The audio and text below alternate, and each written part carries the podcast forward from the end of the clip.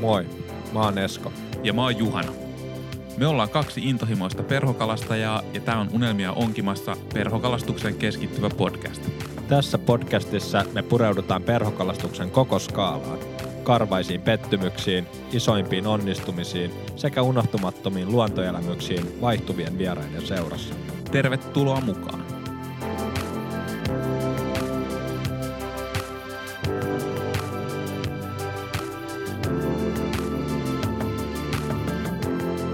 Oikein hyvää keskiviikkoa jälleen kaikille ja No niin, hyvää keskiviikkoa.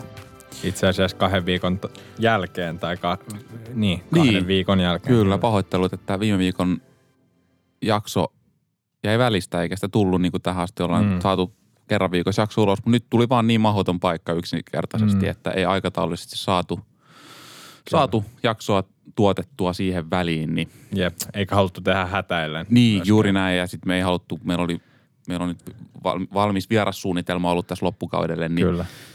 ei haluttu sitä lähteä sitten tuossa enää sotkemaan, sotkemaan kuitenkaan. Mutta täällä taas. Kyllä, täällä taas ja tänään tota, ää, puhutaan sellaisesta aiheesta, joka, jonka voi väittää olevan meille kahdelle yllättävänkin vieras, vaikka on hyvinkin sinänsä tutusta lajista kyse ja Kyllä. pitäisi olla paljon niin kuin tutumpi meille, mutta tota, tosiaan hauen perhokalastuksesta puhutaan. Mm, ja ajankohtaisesta lajista. Nyt kun Kyllä. tähän aikaan, nyt on koskikalastuskausi loppunut ja pitkälti jalokalojen Mm, perhokalastaminen on rupeaa olemaan nyt että vähän aikaa ainakin talviteloilla tai syysteloilla, niin mm.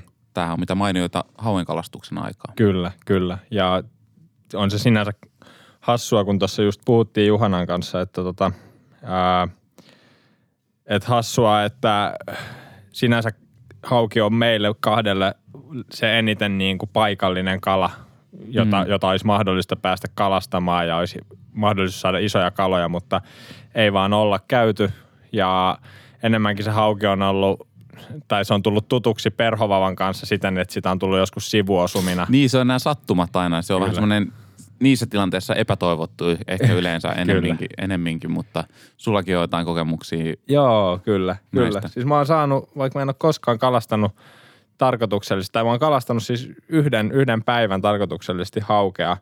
Öö, huomioitavaa on se, että mulla oli muistaakseni 0,30 siimat. Mulla ei ollut mitään siis hau, tämmöisiä haukiperhoja suoraan sanottuna, vaan mulla oli käytössä vain isoja striimereitä, mitkä mm. Siis oli enemmänkin joskus kirjolohi taimen striimereiksi siihen aikaan ajateltu ja sitten tota, ei mitään puruperuketta myöskään, Mm. mutta mä sain yhden kosken loppuliuusta kerran, tästä on aikaa varmaan joskus 2013. Mä olin, en ollut hirveästi vielä silloin perhokalastanut sellainen aktiivisemmin. Ja tota, mä ko- kosken loppuliukuu kalastin ja ideana oli se varmaan, että mä ajattelin, että jos siinä joku kirjolohja olisi tai joku tämmöinen. Ja mm. sitten yhtäkkiä mä huomasin, että tuli tärppi ja katkesi heti siimat ja no mä en jotenkin sellainen heti yhdistänyt sitä haukeen kuitenkaan. Mä pistin uuden, uuden tota, äh, streamerin päähän ja heitin siihen ja niin sitten olikin kala kiinni ja sitten mä hetken luulin, että oi, että onko tämä joku iso kirjolohi tai joku, mutta haukihan se oli. Se oli semmoinen parin kilon hauki ehkä ja yllättävää oli se, että se tuli ylös eikä katkonut, katkonut mun siimoja ja sitten mä sain siinä kuulla paikalliselta kylänmieheltä, joka oli tullut siihen rantaan sattumoisin ja Mhm. nähnyt, kun mä sain sen, niin sanoi, että tiesit sä, että tämä on hyvä tämä loppuliuku, niin tämä on tosi hyvää haukivettä, että tähän, tähän tota, tulee, tai tämä on niinku haukien kutualue, että ne Joo. tulee sitten kutemaan tähän keväällä ja mähän siitä sitten innostuin ja mä tulin seuraavana päivänä päivänä ja tota, ei mulla silloinkaan ollut mitään puruperuketta. Mutta piti sanoa aikaisemminkin, että mutta siis sehän on just paras tapa saada mahdollisimman iso Niin. kala. Siis jätät ensinnäkin haavin himaan, jos semmoinen nyt edes on, Kyllä. omistaa haavin, niin jätä se kotiin älä, ja laita mahdollisimman ohuet piuhat. ja Niin. ei ainakaan mitään puruperukkeita, kun haukea lähtee. Kyllä, kyllä. Ja sitten mä tota, tulin seuraavan päivänä ja pistin isoimman rasiastani löytyvän streamerin. Oli semmoinen muistaakseni semmoinen vähän semmoinen pumu-streameri, että en mä nyt ehkä enää hirveästi, hirveästi edes kanna tuolla, jos me johonkin taimenkoskelle menee, niin kanna semmoisia mukana, mutta sidoin semmoisen ja voisikohan ollut pari, pari heittoa kerkesi heittää ja mulla oli muistaakseni vitos-kutosluokan vapa ja ei, ei taaskaan sitä puruperuketta ja sitten tällä, sitten mä huomasin, että no nyt on raskas kala kiinni. Joo. Ja mä sitten sitä väsyttelin, siinä on semmoinen, muodostuu sinne su, semmoinen iso suvantoalue, että siinä ei virtausta ole, että se on sellainen helppo, mukava paikka. Siellä on vielä hirveästi uppotukkeja, mutta eihän mä sitä tiennyt edes silloin. Ja Joo. lopulta siis kävi, kävi niinkin onnellisesti, että mä sain lopulta sen kalan niin kuin ylös. Ei se mahtunut mun haaviin. Mä sen pieni haavi ja mä sain Niin. sen niin kuin jotenkin siihen vaan sellainen puoliksi haavi, että mä sain pidettyä sitä siinä rantavedessä. Ja mittasin sen, se oli 90 senttiä semmoinen mätikala. Joo, on ollut varmaan painoa aika reilusti. Joo, se oli varmaan semmoinen, arvioisin, että se oli varmaan niin semmoinen kahdeksan kilon kala ehkä Joo. suurin piirtein. Vaikea sanoa, en mä sitä punninnut, mutta otin vaan mitan ja ihmettelin, että, että tällaisia kaloja yhtäkkiä voi saada. Ja, mutta se on jännä, koska sit mä en kuitenkaan sittenkään, äh, tai kyllä mä vähän kiinnosti hauenkalastus, mutta sitten kun tuli nämä jutut, että mä en oikein tiennyt, että millaista niinku puruperuketta pitäisi käyttää ja Niin. pitäisi varmaan olla vähän raskaampi vapaa, että ei niinku, mulla ei ollut siihen aikaan oikeastaan hirveästi muita vapoja kuin tuo Niin. vitos, kutosluokkainen vapa ja näin poispäin. Ja nyt oikeastaan tämä syksy on nyt ensimmäinen semmoinen, että mulla on tässä niinku alustavia suunnitelmia ensimmäisistä haukireissuista ja niin. semmoisia, että lähtisi niinku heittää. Mm. Senkin takia on todella kiinnostavaa ottaa meidän vieras sisään. Kyllä, ehdottomasti. Toi on, toi on hieno tarina ja tolle, toi varmaan monille just perokalastajille se on tuttu ärsyttävinä siimankatkojana siellä jokien koskien loppuliuissa, Mm. mistä se taimenta tavoitetaan. Että, tai no varmasti myös monet perokalastajat on sitten ihan harrastanut hauenkalastustakin ihan, ihan Kyllä. tosissaan. Ja, ja toi on, kyllä vaikka meiltä se on jäänyt vähemmälle, niin ehdottomasti olisi kiva tutustua. Mm. Mm. Ja ehkä siinä on myös että tullut aina sellainen mielikuva, että tarvii sen kelluntarenkaan ja Mm. tarvii sitä ja tätä niin kuin välineistöä, mutta ehkä tänään kuullaan, että tarviiko oikeasti vai Niin, kyllä. Ja millä pääsee että liikkeelle. Nimenomaan, Ja, ja mistä, nyt täälläkin on mere, Helsingissä tai pääkaupunkiseudulla, kun asutaan, niin täällä on niin kuin, meri on lähellä. Kyllä. Täällä varmaan saadaan hyviä vinkkejä, mistä voi lähteä alkuun. Ja kyllä. myös kuulijoille, teillä on tullut paljon kysymyksiä tänään, niin myös niihin annetaan vastauksia. Jep, kyllä. Mutta otetaan hei meidän vieras studioon ja Kyllä, annetaan. lyödään tuohon piinapenkkiin. Just näin. Annetaan hänen kertoa enemmän. Yes. Tervetuloa mukaan.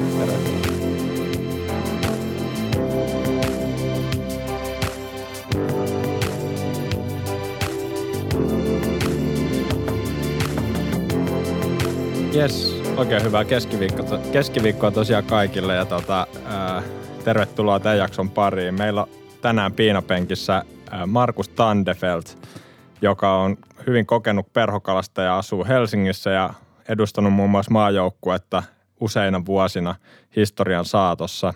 Ää, Markus tunnetaan varsinkin hauen kalastuksesta ja hauen perhokalastuksesta ja on ollut mukana muun muassa tuossa suositussa Fly vs. Jerk-tuotannossa, joka on siis YouTube-tuotanto ja löytyy Kanal Gratis-kanavalta. Ja Markus on Taposen Pasin kanssa muun muassa voittanut, olikohan yhdeksännen kauden tässä formaatissa. Ja tota, Markus on myös ollut voittamassa kotimaista hauenkalastajat Openia, jota voidaan mun mielestä pitää aika kovatasoisena hauenkalastuskilpailuna.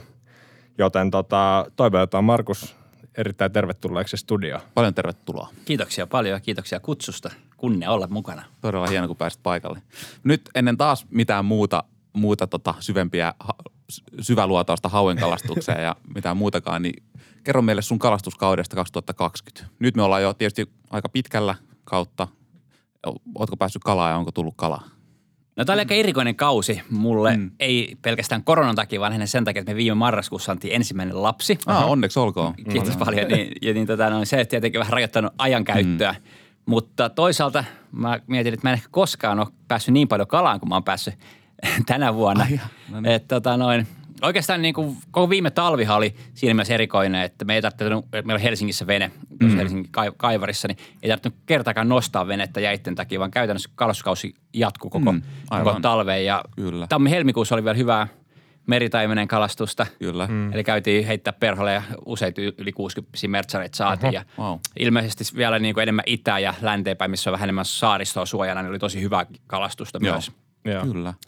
Ja sitten maaliskuu, se mä olin siis kokonaisuudessaan ulkomailla. Mä olin Sri Lankassa, siellä en ollut valitettavasti kalassa.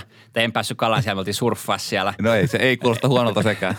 Mutta sitten huhtikuussa, kun tultiin takaisin Suomeen, sitten olikin jo korona päällä. Mm. Joo. Ja me vetäydyttiin meidän mökille Öö, käytännössä huhti-toukokuun kokonaan oltiin Pellingin saaristossa. Joo, Joo. Ja mä olin isyyslomalla, tyttöystävä oli siinä, teki etänä töitä.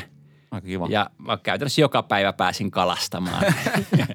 Et lyhyitä keikkoja toki semmoisia niin aamulla pari tuntia, jossain välissä pari tuntia, mutta niin määrällisesti en ole kyllä koskaan keväisin kun noin paljon, mm. että käytännössä joka päivä pääsi kalaa. Mahtava homma. Kuulostaa kyllä hyvältä, hyvältä kaudelta. Kyllä.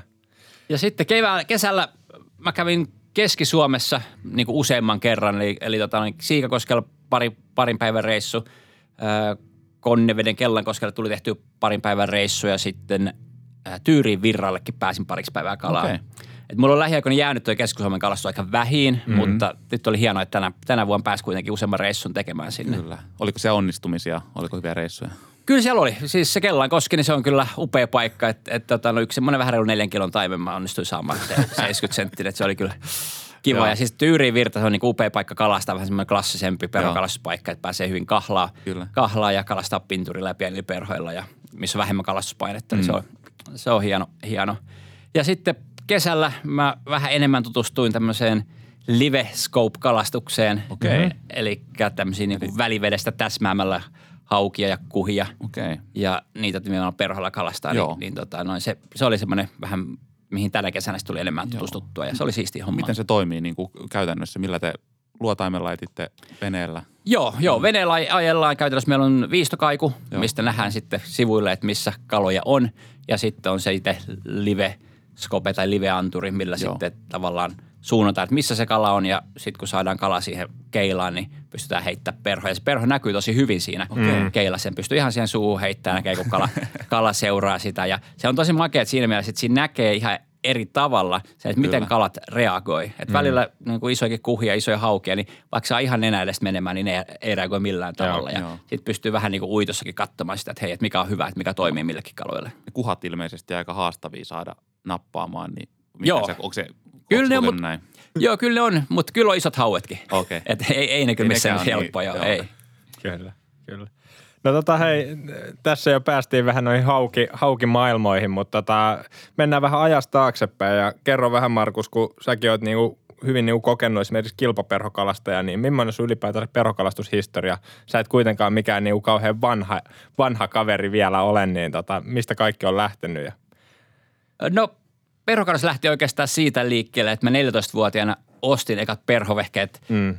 Kesätyörahoilla. Mm. Ja, ja sitten mulla oli pari koulukaveri, ketkä oli kanssa innostunut perhokalastuksesta. Me liityttiin sitten pääkaupunkiseudun perhokalastajiin, missä oli Harri Hotti ja Markku Tiusanen. Joo, oli okei. siellä pääjehuina. Mm. Ja oikeastaan heidän kautta ja sitten semmoinen kuin Petteri Surakka, niin he rupesivat ottaa niin kuin meidät nuoret kaverit siihen vähän, vähän niin kuin valmennukseensa. Joo. Ja mm. mä menin, äh, Harri Hotti järjesti semmoisen perhokalastuskurssi Äyskoskella. Okei. Se oli varmaan vuotta 92. Joo. Niin mentiin sinne ja siitä oikeastaan se niin kuin intohimo lähti. Että mä muistan, mä siellä väsytteli pitkä, pitkä iso, iso taimenta tai jotain isoa kalaa ja lopulta paljastui, että se oli semmoinen levämöykky, mikä heilu virrassa ja mä pitkään seisoin vamman kanssa ja nuora, nyt on iso kala Ai kiinni. kun Se sille, Se, jengi kerääntyi ympärille katsomaan. Ja, joo, ja okay. sitten sieltä tuli joku kokenut katsoa, että se on vaan levää ja jatketaan kalastusta, mutta siitä jäi semmoinen, että okei, että mä haluan joskus saada perholla kala. niin, että jos se levämöykky tuntuu noin hyvältä, niin miltä se niin kuin, isompi taimen tuntuu sitten? Joo, ja si- sitten nämä Hotti ja Tiusanen kysyy, että kiinnostaako poikia lähteä nuorten perhokalastuksen SM-kilpailuihin. Joo. Oho. Ja meitä nyt ei, kun me oltiin niin aloittelijoita, että ei meitä niinku kilpailu kiinnostanut yhtään. Se oli meille vaan, että jes, päästään kalaan jonnekin. Että totta kai me lähdetään, että missä ne on. Ja ne oli tuolla Evon Kalliojärvellä, missä sitten kalasteltiin kirjolohta. Ja siellä mä onnistuin sitten saamaan elämäni ensimmäisen kirjolohen perholla. Wow. Että tavallaan niin kuin mä oon alusta asti ollut vähän kilpaperhokalastaja. niin, sä oot suoraan, suoraan syvään päätyy. Niin kuin. Joo. Ja sitten Surakan Petterin kanssa paljon lähdettiin kiertämään niin perhokalastuskilpailuja. Hänellä oli vähän vanhempi, silloin oli ajokortti, että se Joo. pystyi vähän viemään, viemään meitä nuoria kalaa. Ja, Joo. ja sitten 94 vuonna päästiin perhokalastuksen SM-finaaliin. Mm. Se oli silloin Sodankylässä ja mä onnistuin tulemaan siellä toiseksi. ja ja tota, Surakan Petteri oli silloin kolmonen siinä Joo. että nuoret kaverit pärjäs siellä. Ja sitten siitä, siitä pääsi automaattisesti sitten perhokalussi MM-kilpailuihin. Mm. Ja ne, ne, oli sitten Irlannissa, että siinä pääsi niinku heti, Suoraan. heti niinku Suoraan nuorena sinne. kaverina sitten niinku näkee, näkee vähän kilpaperhokalastusta ja ennen kaikkea niinku pääsi vähän reissaa sitten maailmalle vähän näkemään perhokalastusta Irlannissa ja sitten myöhemmin muissakin maissa. Että. Joo. Joo. Toi kuulostaa kyllä hienolta. Kyllä. hienolta tota reitiltä perhokalastuksen maailmaa. Joo, ja se oli muista hauska tarina siellä Irlannissa, kun me oltiin. Mä olin tosiaan silloin 17-vuotias ja, Joo. ja mulla oli sitten viimeisenä päivänä, viimeisellä jaksolla mun venekaveri oli semmoinen englannin maajoukkueen kapteeni kuin Chris Ogborn. Joo. Ja, ja nämä kilpailut oli siis Irlannissa silloin, että melkein niin kuin Englannin kotikisat. Ja Mhm, joo. he oli, johti sitä kilpailua, heillä oli hirveät paineet voittaa se, voittaa se kilpailu. Ja, ja istu, kalastettiin siis veneestä Joo. ja, ja, ja tota, no, venekisoissa menee sillä tavalla, että puolet ajasta toinen on kapteeni, puolet toinen on Joo. mm, kapteeni. Ja sitten siinä etukäteen juteltiin. Mä totesin vähän, että nyt ollaan semmoisilla vesillä, että, että sä saat olla kapteeni koko ajan ja vie meidät mihin haluat. Ja, Voiko noin tehdä? Joo, Että- totta et kai. ei Joo. Okei. Et mä, vaan, mä vaan kalastan, että hoida sä kapteenin roolia. Me kalasteltiin kolme tuntia sitten. Mä onnistuin saamaan kaksi taimenta, hän ei saanut yhtään. Wow. Ja sitten sen jälkeen hän oli kyllä, lähti saman tien mene, kun päästi rantoon, ei, ei, ei, ei sanonut sanaakaan. Mutta siinä, siinä on aika isot panokset heillä, kun se oli maailmanmestaruus kyseessä. Mutta he onnistu voittaa kuitenkin maailmanmestaruuden ja sen jälkeen hän tuli toki niinku kättelemään ja Okei. sanoi, että oli hieno kalastaa ja sai heidän semmoisen hienon pinssin. Ja, Okei. ja tota, no Vaino Juha, joka oli silloin kapteenina, niin oli etukäteen kertonutkin mulle, että hei, jos onnistut hänet voittaa, hän tarjoaa sulle viskit. Ja sitten saatiin, saatiin viskit sit siitä hyvästä. niin. No, mutta varmaan aika hieno fiilis 17-vuotiaana. joo, joo, kyllä, kyllä. se Hyödä, oli. tommonen kokenut tekijä. Ja... Just, just. No mutta mitä sitten, kun sä oot kalastanut, sä oot kilpailu paljon ja kalastanut varmaan kaikkia mahdollisia lajeja elämässä aikana, niin onko tästä hauen kalastuksesta, mistä se on lähtenyt? Onko siitä tullut sulle jotenkin erityisen tärkeä juttu ja mi- miten se on lähtenyt? No hauenkalastus lähti ihan liikkeelle siitä, että mä ylipäätänsä niin kalastin haukea mm. mökillä ja, Joo. ja nuorempana tehtiin niin kuin Ahvenanmaan reissuja Okei. niin kuin Fajan kanssa ja sitten yhden perhetutun kanssa. Ja Joo. siellä mä muistan, mulla oli joskus perhovehkeet mukana ja, ja, ja samaan aikaan kun uisteltiin jotain ra- rantaa pitkin, mä heitin vähän perhoja. Mä sain sitten pari haukea, sitten mä innostuin, että tämä on aika hauskaa itse asiassa tämä hauen Joo. perhokalastus. Ja sitten 90-luvun lopulla ruvettiin enemmän kalastaa niin kuin merellä. Joo. Et me ostettiin itse asiassa Jasperin kanssa, ostettiin vene, millä me käytiin sitten tota, niin Tammisaaressa paljon kalassa. Joo. Ja nimenomaan me keskityttiin siihen hauen perhokalastukseen silloin. Ja Joo. siitä sitten pikkuhiljaa lähti, ruvettiin kalastaa enemmän ja enem, enemmän sitten tota, näin haukea. Ja, Joo. ja oikeasti myöhemmin tulisi mukaan niin kuin kaikki tuommoinen merikalastus, että Joo. et, et, meritaimenta, kuhaa kaikkea, niin siisti kalastaa. Oliko jotain, mikä niinku vei mukanaan eri tavalla kuin vaikka tuommoinen koskikalastus Suomesta? Oliko jotain semmoista, mikä iski suhu jotenkin kovempaa? No e- ehkä siinä oli se, että ne oli niinku lähellä ne paikat. Mm. Että oli helppo lähteä kalaan. Ja to, toki se oli niinku saaristo niinku miljoonaan tosi upea. Mä tykkään niinku olla lähteä aamulla aikaisin kalaa mm. saaristoon. Ja siihen aikaan niin kalastuspainekaan ei ollut merellä nyt ehkä niin kova kuin se nykyään on. Joo. Mutta, ja sitten toki se, että kalaa tulee hyvin. Niin, se on, Että on, se on paljon kiva. tapahtumia ja sitten yleensä, yleisesti ottaen ne kalat on aika isoja. Mm. Että ne vetää hyvin ja varsinkin perhovehkeissä, niin kyllä niitä on siisti väsytellä isoja haukia. On ehdottomasti.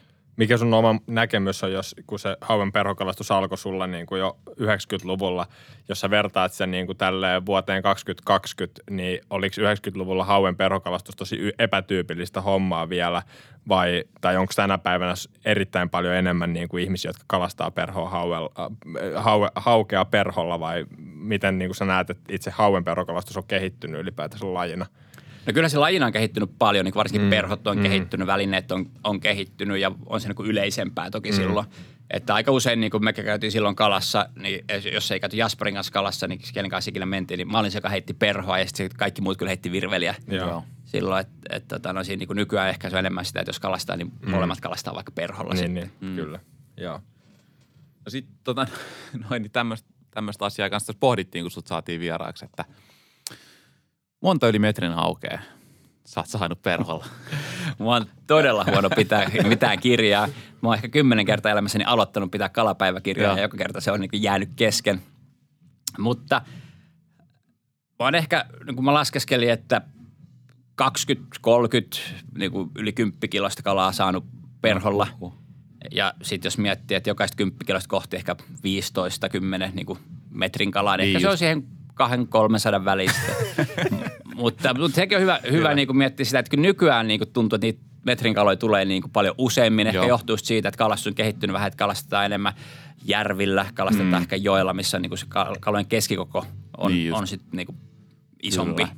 Että ei niitä mereltä nyt niitä metrisiä nyt niin kuin joka kerta missä nimessä tuu. Joo. Että sitten sit se aloittaa, siinä, kun, sit, kun on kausi kohillaan tai parhaimmillaan ja paikat kohillaan, niin sitten tietenkin se tulee, mutta niitä Joo. tulee sitten. Mm. Kyllä.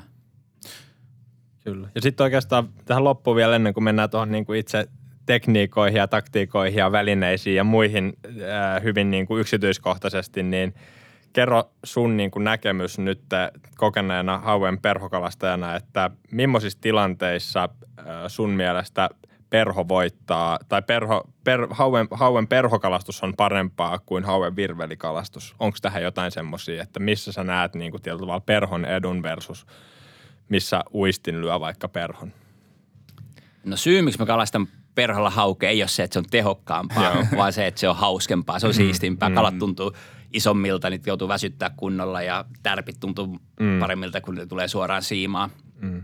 Että en mä sanoisi, että se niin kuin, hirveän usein tehokkaampaa Joo. on, mutta toki niin kuin ehkä löytyy jotain tilanteita, jos vesi on tosi kylmää, että joutuu tosi hitaasti uittaa. Mm. Mutta toki nykyään niin kuin, nykyaikaisia shad ei pysty niin. uittaa niin kuin, mm. eikä yhtä hitaasti. Mutta mä luulen, että niin kuin perhokalastus ja – virvelikalastus, niin ne on tullut vähän lähemmäksi toisiaan. Että perhotkin rupeaa olemaan niin, niin yhtä isoja kuin yeah. shadit yeah.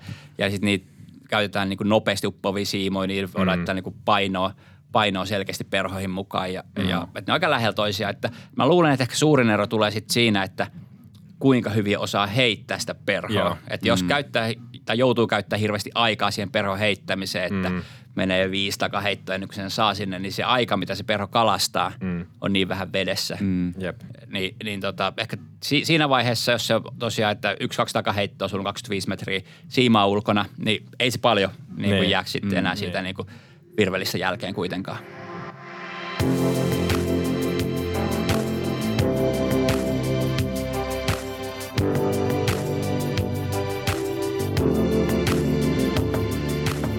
No niin, no mutta siinä tulikin vähän sun historiaa ja, ja tota noin, niin mielenkiintoisia pointteja hauen mm. perhokalastuksesta. Öö, jos nyt lähdetään käsittelemään itse tätä lajia, eli, eli perho, hauen kalastamista perholla, niin tota, millaisilla välineillä sä mieluiten kalastat haukea? Millaiset vavat ja siimat, niin kuin, kerro vähän niistä. No pääsääntöisesti mä käytän nykyään niin kuin ysiluokkasta, ysijalkasta, Joo. ehkä mikä on niin kuin nykyään yleisiä. Aikaisemmin mä käytin tosi paljon kasiluokan vehkeitä, mutta sitten nykyään kun hauki perhot rupeaa olemaan niin isoja, mm. niin iso ilmanvastus, vaikea heittää, niin pääsääntöisesti ysi, ysin vehkeitä ja jonkin verran myös kympin vehkeitä sitten varsinkin, jos niin joutuu tosi isoja perhoja heittää pitkälle. Niin, Joo. niin mm. välineet on kehittynyt niin paljon, että kun kympi vapaa, se on nykyään niin kevyt, Joo. että se on helppo heittää ja silloin koko päivä heittää ilman, että tulee käsi kipeäksi kuitenkaan. Okay. Ja ei ole ollut mitään, niin kuin, että toi tuommoinen ysijalkainen on niin kuin, että aika standardi, että ei ole tullut tarvetta niin kuin – pidemmälle vavalle esimerkiksi? Ei ole kyllä tullut. Joo. Mun mielestä se on niin aika, aika optimi. Että ei, Joo. jossain vaiheessa mun mielestä oli, niin kuin, oli vähän muodissa, että käytetään selkeästi lyhempiä tai kasijalkaisia. Mutta, Joo. Mm. mutta tota, no varsinkin kun nykyään mä kalastan niin paljon veneestä, niin. Niin, että on, on niin kuin hyvin tilaa ja niin, niin kyllä se ysijalkainen on se päävapa, mitä mä käytän. Joo. Entäs millaisia ominaisuuksia Kelalta sun mielestä hyvä No Kela nyt ei ole niin hirveästi käytännössä väliä, koska mä sanoisin, että melkein 99,9 prosenttia mun hauista, mitä mä väsytän, mm. niin mä väsytän ne aina niin kuin siimasta vetämällä, mm. että mä en Joo. juuri koskaan ota, ota niin kelalle siimaa. Okay. Mutta toki niin kun mä käytän niitä samoja keloja, mitä mä käytän hauen kalastuksessa, käytän sitten kevyessä lohen kalastuksessa ja mm. salttihommissa. Että kyllä ne on niin kuin kuitenkin ihan hyviä keloja, että niissä on kunnon jarrut, ja, mm. ja, mutta aika harvoin niitä vain startteja kuitenkaan hauen niin kalastuksessa. Mm. Niin just. No mitäs tuo siimapuoli? Millaisia, millaisen, millainen valikoima siimoja olisi hyvä olla niin kuin hauen kalastuksessa?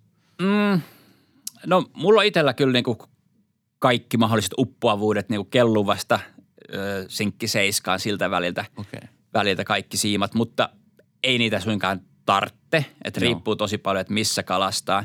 Et esimerkiksi jos merellä kalastaa, niin mulla on yleensä kaksi vapaa. Mulla on toisessa on niinku interi-siima mm. ja toisessa on sitten sinkki kolmonen. Joo. Ja käytännössä interi on sitten, kun kalastetaan jotain matalaa fladaa jostain mm. äh, heinikon kaisle, kaislujen sisältä, Joo. niin silloin käytetään sitä ja sitten kaislujen ulkopuolelta vähän syömästä versi sitten sinkki kolmosta.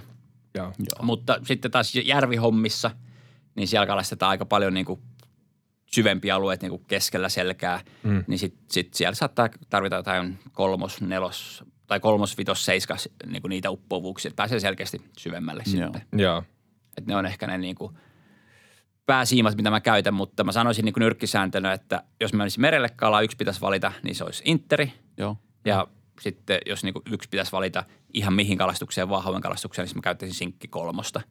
Okay. Että se uppo kolmonen on semmoinen niin kuin musta tosi hyvä yleissiima kyllä. Joo. Joo. Mikä sun oma, oma näkemys on, jos vaikka kalastetaan merellä, missä voi olla vähän tolleen humuspitosta vaikka vesi, tai että ei aina välttämättä ole sellainen, mitkä kristallinkirkkaat näkyvyydet esimerkiksi Itämeressä, niin nouseeko hauki usein niin kuin perhoihin vai pyrit sä saamaan nimenomaan niin kuin upo, upotettua perhoa niin kuin sinne tietyllä tavalla niille syvyyksille, missä oletat, että se hauki ui tai oleskelee? No mä vierastan kyllä niinku kalastaa hirveän sameisvesissä. Okei. Mä tykkään kalastaa kyllä selkeästi enemmän kirkkaisvesissä.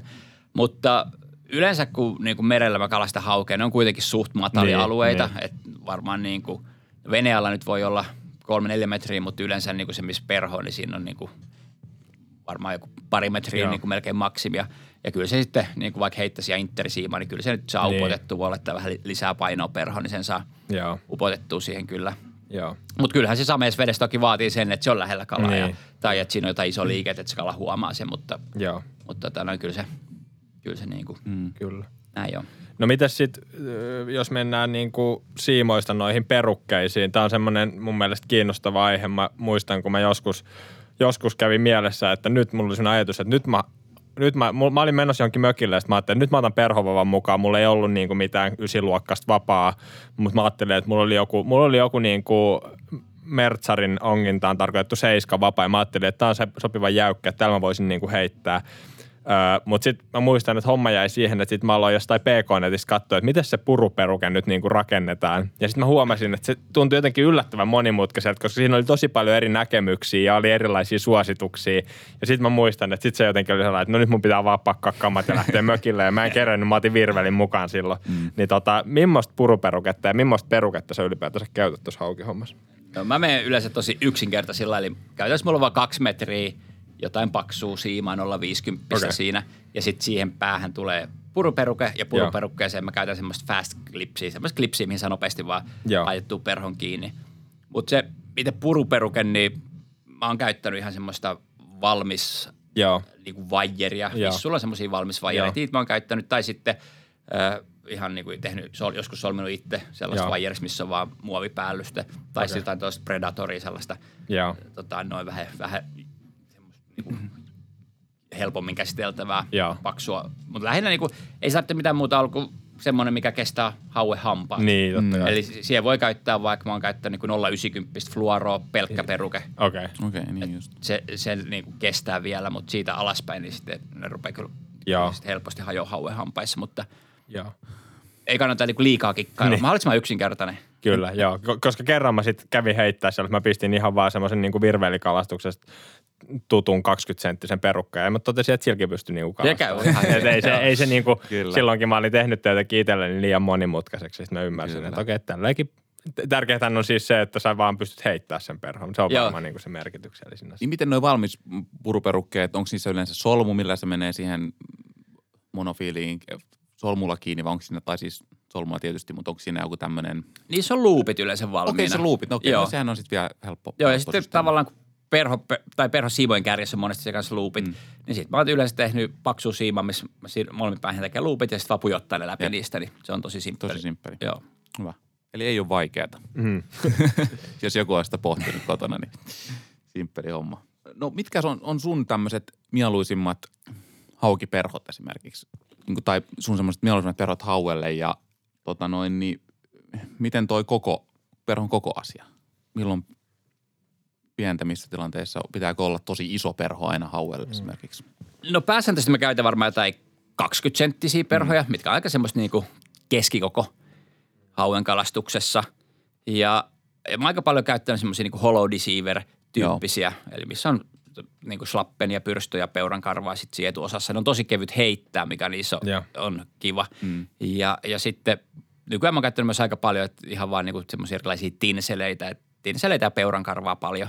Joo. Ja niissä on sitten tehty vähän pidempiä, ja niistä saa jotain 25 senttisiäkin helposti tehty. Ja toki ni, niin sitten on jotain perhoja, mitä mulla on yli 30 senttisiäkin, mutta siinä rupeaa olemaan niin vaikea heittää, Joo. että sitten se vaatii kyllä aika hyvät olosuhteet ja sitten semmoisen paikan, missä ei nyt tarvitse ihan maksimipituisia heittoja. Jep. Mm. Ja nykyään mä oon myös siirtynyt käyttämään aika paljon näitä niin kuin irtopyrstöperhoja, eli okay. erilaisia dragon taileja, wiggle taileja. No, ne on semmoisia niin kuin, se vähän niin kuin jigipyrstön näköisiä, niin just, aivan, mitä, aivan, no mitä niin, lisätään joo, niihin joo, joo. Perhoihin. Ja ne tietenkin vaikeuttaa kyllä heittämistä aika paljon. Mutta sen takia just se kympin vapaa on hyvä, että jos niitä heittää, niin, niin sehän saa voimaa siihen heittoon. Kyllä. Ja ne on kyllä, niin kuin mun mielestä jos kalastaa just sameit vesiä tai jotain mm. syviä vesiä, mm. niin niistä tulee selkeästi enemmän niin kuin liikettä ja ääntä sinne veden alle, niin, niin Joo. mun mielestä se, jos välillä vaati, vaatii sellaista kyllä. Joo. Et jos tuntuu varsinkin, jos kalastaa virvelikalastajan kanssa ja tuntuu, että se saa kalaa ja itse vetää, eli perholla tätä, eikä tule mitään, niin sitten vähän semmoista isompaa ja äänekkäämpää perhoa, missä ne dragontailit on hyviä, niin sen tyyppistä. Joo. Painotat sä koskaan sun perhoja itsessään niin kuin rungosta esimerkiksi? No nykyään mä en painota enää. Ennen mä painotin aika paljon, että mä käytin painosilmiä, mutta nykyään mä käytän semmoisia niin erilaisia siimaan pujotettavia painoja, eli ihan tommosia niin kuulia tai semmoisia kartioita, mitä, mitä ne on niin helppo vaihtaa, että Joo. pystyy niin samaa perhoa käyttämään eri tila, tilanteissa. Että ihan matalas käyttää samaa perhoa, sitten vaan heittää parin gramman painoisia eteen ja sitten pääsee yhtäkkiä tosi syvälle. Joo. Mm. Miten toi äh, vielä noista perhoista, niin sä puhuit noista, vähän noista koko luokituksesta. Oot sä kuinka väriuskollinen tai tietyllä tavalla, että onko sulla jotain tiettyä väripalettia, mihin sä uskot tai mitä sä käytät? Onko sulla jotain huomioita, millaiset värit ylipäätänsä toimii? No ei oikeastaan. Mä sanoisin, että niinku hauen kalastuksessa niin, niin enemmän se on siitä, että on vaan oikeassa paikassa niin. oikeassa aikaa ja kala aktiivinen. Että toki niinku varmasti silläkin on jonkin verran niin. vaikutusta. Pääsääntöisesti mä käytän semmoisia vähän niin kuin luonnollisemman värisiä Joo. perhoja. Mä aika paljon käytän niinku ruskea, kulta tai sitten ihan semmoinen niinku hopea. Joo. Ja sitten joskus tulee tässä käyttöön tosi kirkkaitakin värejä. Joo. Mut, mutta tota noin, sitten jotenkin tuntuu, että ei sillä loppupeleissä hirveästi kuitenkaan merkitystä. Kyllä. Kyllä. Entäs onko, siinä, onko semmoisia tilanteita, että perhon vaikka semmoinen radikaali koon vaihtaminen saattaa aktivoida sitten kalaa, niin kuin ehkä lohen kalastuksessa, ehkä taimenen kalastuksessa on, on, on saatu tottua tämmöiseen, mm. että mä heitän ensin iso, ei nappaa, sitten pistän ihan pienen ja yhtäkkiä No joo, tuolla, tuolla on toki itse vaikutusta kyllä. Joo. Et kuitenkin niin kuin, tavallaan kuin hauki, niin se syö niin kuin niin. tiettyä saaliskala, mitä se on tottunut syömään. Ja, Kyllä. ja varsinkin tähän aikaan vuodesta, tästä ehkä vielä vähän eteenpäin, niin monessa salmissa on paljon pientä salakkaa, mitä hauet syö Joo. sitten. Niin silloin mä oon huomannut selkeästi semmoinen pienempi kuin mm. 10 senttinen perho, hopeaperho, niin toimii selkeästi paremmin mm. kyllä, kyllä kuin sitä isot perhot. Mutta toki niin kuin sit, jos miettii taas niin kuin isoja haukia, niin välttämättä ne ei nyt ole salakoiden perässä sit kuitenkaan, Joo. että monesti ne sitten syö sitä isoa lahnaa, särkeä, suutaria, pasuria, mitä nyt onkaan. Mm. Että et sitten se, niin ne on tottunut syömään kuitenkin sit niin oikeasti isoja saaliskaloja. Kyllä. No ennen kuin mennään tuohon tuota uittoon tarkemmin, niin mua kiinnostaa vähän kysyä tästä heitosta, koska sä kuitenkin sivusit ja sanoitkin, että sun mielestä se heittäminen on yksi niin kuin tietyllä tavalla hauenkalastuksen tärkeimpiä osa-alueita, se joka niin kuin tietyllä tavalla osaa heittää, niin se pystyy kalastaa tehokkaammin ja käyttää sitä aikaa todella siihen kalastamiseen eikä siihen heittämiseen. Niin mitkä on sun mielestä niin kuin tärkeimmät asiat nimenomaan, kun, kun niin kuin heitetään haukiperhoja? Mitä siinä pitäisi siinä heittämisessä aina muistaa? No tietenkin siimalla on siinä paljon tekemistä mm. se, että mikä se siiman kartio on. Et nykyään niin kun, niitä on paljon semmoisia haukisiimaa, missä on aika lyhyt se etukartio. Joo. Niin se, niitä on tosi helppo heittää. Et se, se on 8,5 metriä se etukartio, mm. niin sitten vähän, vähän vaan ottaa sitä mm. niin ulos, 8,5 metriä ottaa ulos sitä siimaa, niin sitten se jo niin kuin ampuu tosi Joo. hyvin. Että ne on tavallaan niin kuin nykyaikaiset siimat on ylipäätänsä helppoja heittää. Mutta toki niin kuin hauen, jos miettii tekniikkaa, niin kyllä niin kuin kaksoisveto, se, että kun vedän taakse takaheitto ja tehdään etuheitto, niin mm. vasemmalla kädellä tai niin oikein kädellä vasemmalla kädellä tekee sen voimavedon, että saa niin kuin vauhtia siihen mm. ja lisää voimaa heittoon, niin se on tosi tärkeä kyllä, että se Joo. pitää niin kuin olla hallussa. Joo, kyllä. Kyllä. No sitten jos mennään siihen uittoon ja aloitetaan tietyllä sitä uiton läpikäymistä, siihen on varmasti niin kuin monia eri tekniikoita, varmaan riippuu vähän kuinka lämmin vesi ja näin poispäin, missä kalasta ja mitä syvyyksiä, mutta onko sun mielestä Markus niin kuin hauelle jotain tämmöistä niin kuin ns-perusuittoa, mikä on niin kuin sun mielestä tyypillisen, mitä sä yleensä vaikka lähet kalastaa, kun sä lähet ensimmäistä kertaa heittää jotain paikkaa? No mulla on oikeastaan ehkä kaksi niin kuin, tapaa, mm. eli, eli tuota, riippuu vähän sitä, niin kuin, millä perholla kalastaa ja missä kalastaa, mutta ihan semmoinen niin kuin, perinteinen tavallaan niin kuin strippaus, eli pitkiä Joo. strippauksia, pikku tauko, sitten taas strippaus ja tosi vaihtelevasti, että välillä pitkää, välillä lyhyttä. Että se on ehkä semmoinen niin kuin, mm. perinteinen, mitä tulee mm. ihan paljon käytettyä. Ja. ja sitten toinen, mitä mä käytän tosi paljon silloin, kun kalastetaan just näillä niin kuin Wiggletail ja Dragontail perhoilla, missä on se mm. tavallaan elävä pyrstö, niin on just niin, että vapakainalo ja kahdella kädellä otetaan siimaa sisään, eli tämmöinen niin, kuin, niin sanottu rollipolli.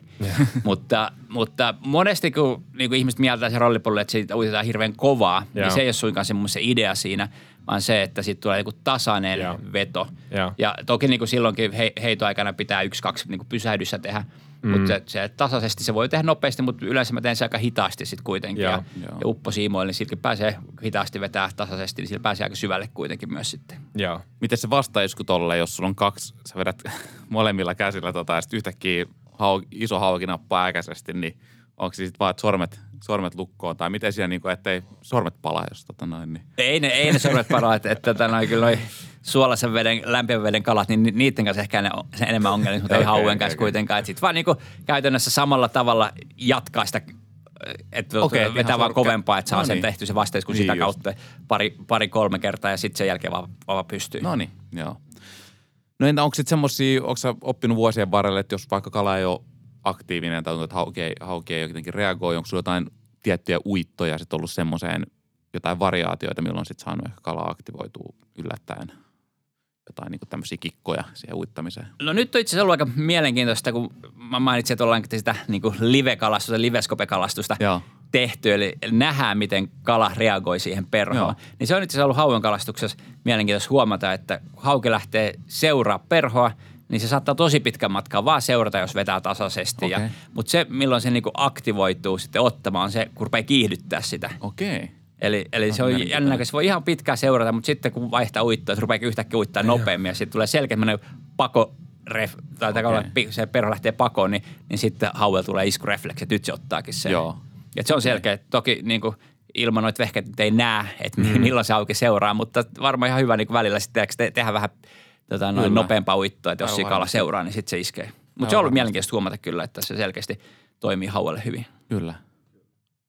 No mites mä, mua vielä kiinnostaa tuohon heittämiseen, ehkä sellainen palata vielä, kun äh, hauen kalastuksessa, varsinkin jos kalastaa merellä tai isoilla järvillä, missä saattaa tulla tosi isoja selkäalueita ja tuuli pystyy nousee sellainen niin kuin merkittävästi, että, että se vaikuttaa siihen kalastukseen merkittävästi, niin onks, joutuuko yleensä niin kuin tuossa hauen kalastuksessa niin kuin puljata paljon sen niin kuin tuulenkaan, että pitääkö yleensä niin kuin onko lähtökohtaisesti se, että pyritään heittämään tietyllä myötätuuleen, jos tuulee ylipäätänsä, pystyykö vastatuuleen fiksusti oikeastaan niin kalastaa ja heittää, Mi- miten niin kuin tämmöisissä asioissa kannattaa niin kuin operoida sit, kun haukea haluaa pyytää ja tuuli kuitenkin käy. Joo, kyllä se niin kuin, tuuli vaikeuttaa heittämistä todella Joo. paljon. Ja kyllä mä pääsääntöisesti sanoisin, että niin kuin, varsinkin jos kalastetaan niin kuin, just semmoista isompaa niin kuin selkää tai jotain, missä Mm. mm. pitää pitkiä heittoja heittää, niin, niin silloinhan siellä ei ole niin paljon väliä, että mihin suuntaan sä Niin. heität. Sitten mieluummin sijoittaa veneen sillä tavalla, että aina pääsee heittämään myötätuuleen tai niin kuin syv- sivun myötäiseen. Joo. Ja joskus tuuli on vaan niin kova, että fiksumpi ottaa virveli käteen. et, Se on- et, se on tavallaan niin kuin vaan se fakta, että välillä, välillä niin kuin perho on tosi mahdoton Joo. heittää. Mm. Mutta toki niin kuin sitten taas aina löytyy suojaisia alueita Mm. ja, ja tota noin sitten vaan menee vähän eri alueita kalastamaan. Joo, kyllä. Miten tota muuten vielä tuohon heittämiseen kysyn, että voiko haukea tai voiko haukiperhoja fiksusti heittää ollenkaan mitään niin kuin vedestä lähtevillä heitoilla? Onko se, vai heitetäänkö se aina niin kuin tietyllä tavalla takaheitolla?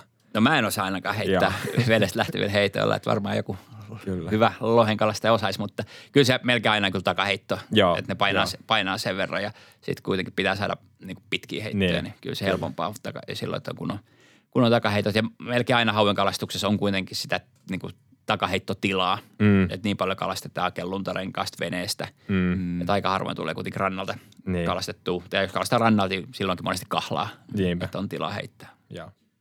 Entä sitten siinä vaiheessa, kun se hauki iskee perhoon, niin tota, miten, miten se väsy, onko siinä väsyttämisessä jotain, mi- mitä sä yleensä teet, teet silloin? Millainen kala se on siiman päässä? Mitä tulee ottaa huomioon hauen kanssa?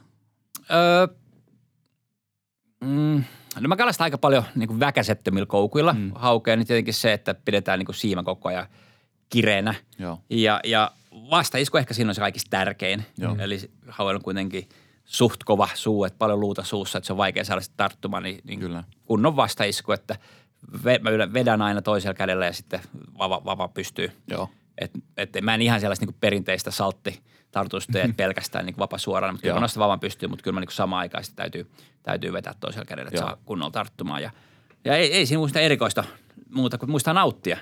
Se, siinä ei mun mielestä mikään kiire ottaa kalaa, Niin. kalaa ylös. Et monesti kun mä oon katsonut noita virveilikalasta, jotka heittää näitä isoja shadeja hirveän niin paksuilla vavoilla, että siinä vaiheessa kun ne saa sen kalan kiinni, niin sehän vaan kelaa se ylös. Niin. Et se on enemmän liian niin kuin vähän sellaista tuloshakusta hommaa, Kyllä. että mä tykkään niin kuin kala perhokalastuksen, hauen perhokalastus just siinä, että se on niinku, sit, sit saa nauttia. Sitten se Kyllä. niinku homma niinku alkaa, että sitä väsytellään siinä Kyllä. ja, ja nautitaan sitten hommasta. Mutta eikö toisaalta ole myös kalan etu, että se vedetään mahdollisimman nopeasti ylös sitten?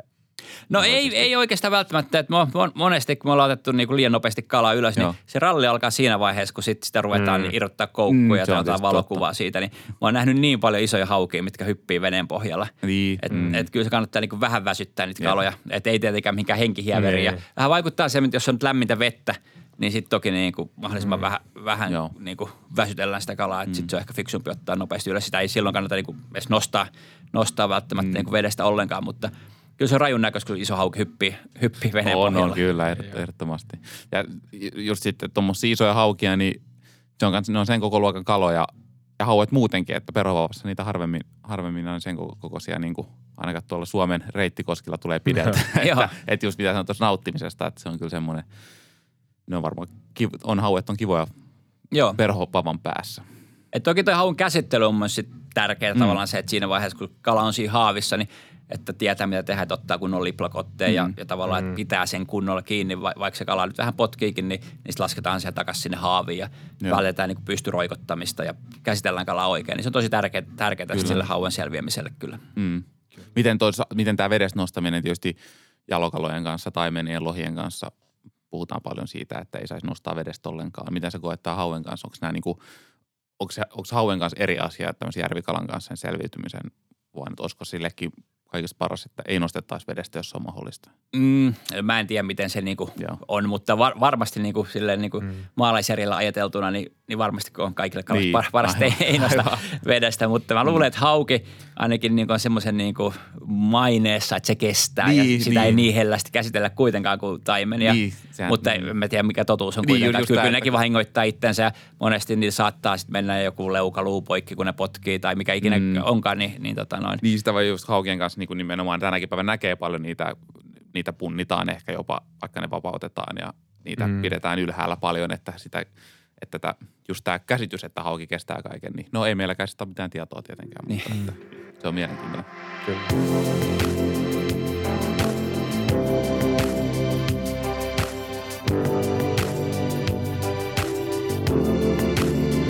No miten sitten, tuota, meillä tuli paljon noita kuulijakysymyksiä ää, esimerkiksi tästä just niin kuin hauen kalastamisesta merellä versus sit niin kuin isoilla järvillä, tai ei edes välttämättä isoilla järvillä, ja siitä tuli muutenkin näistä järvien koosta tuli, mutta käydään siihen sen kimppuun myöhemmin, mutta tota, mitkä on sun mielestä niin kuin hauen perhokalastuksessa niin kuin peruserot, kun kalastetaan merellä versus, että me kalastetaan niin kuin sisävesillä haukea? Ja mun mielestä niissä on aika paljon eroa. Okay.